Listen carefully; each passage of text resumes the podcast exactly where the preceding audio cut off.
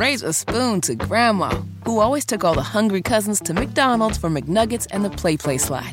Have something sweet in her honor. Come to McDonald's and treat yourself to the Grandma McFlurry today. Ba da ba ba ba. At participating McDonald's for a limited time. Are you really okay?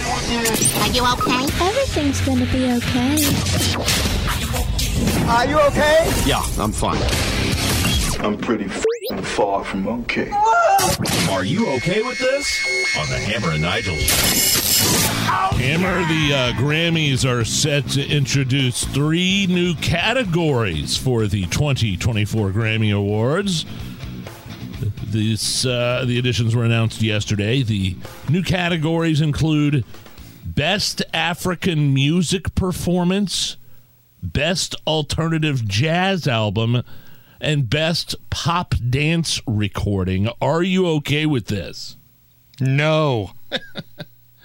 I guess you want me to say a little bit more here. Um, if they don't give some sort of lifetime achievement award to the folks that did the opening scene in the movie Coming to America for best African music performance, then the award should not exist because that was a number. And I believe That the was- uh, choreographer of that was Paula Abdul, I believe, in Coming to America. You're kidding. The original one in, in the 80s? Yes.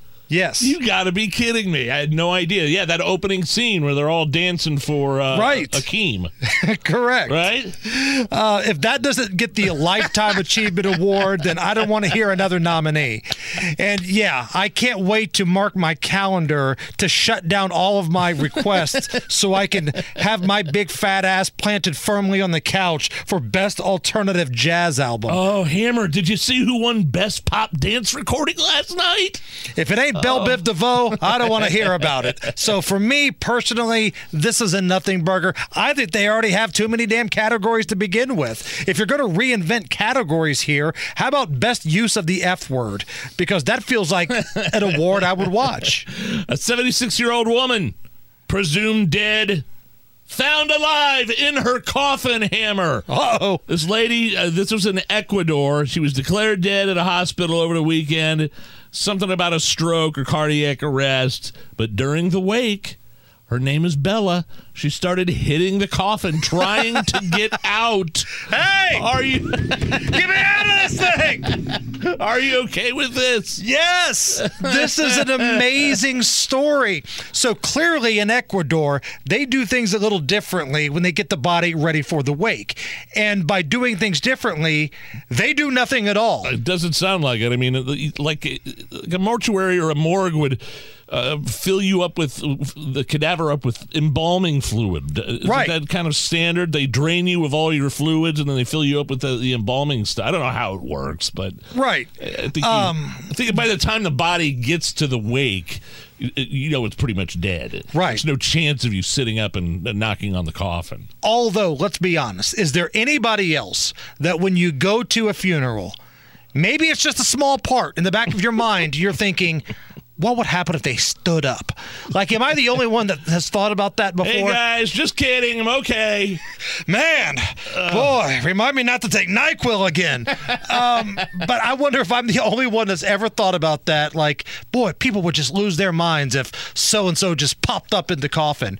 And if you talk to folks who do this line of work, that can happen. Usually it's like reflexes from the body, you know, Oh yeah. Things like that, but Right, never right, a right. full on alive person. Hey, get me the hell out of here.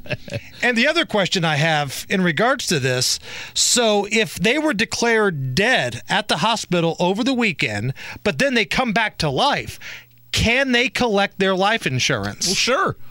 Yeah, I mean, technically speaking, you were dead. So Well, I, I asked that because there was a situation in a prison. I think this was in Texas, where a prisoner they thought died in jail and he had a life sentence. So they take him to the hospital, they pronounce him dead. He comes back to life. His attorney tries to say he served his life sentence and he needs to be let out. And if you think about it, Oh, that's beautiful. I think he's got a ball game there. Like if you die, that's your life. If you're declared dead, sentence over. But unfortunately, the judge uh, did not see things that way. Raise a spoon to Grandma, who always took all the hungry cousins to McDonald's for McNuggets and the PlayPlace slide. Have something sweet in her honor. Come to McDonald's and treat yourself to the Grandma McFlurry today. Ba da ba ba ba. At participating McDonald's for a limited time.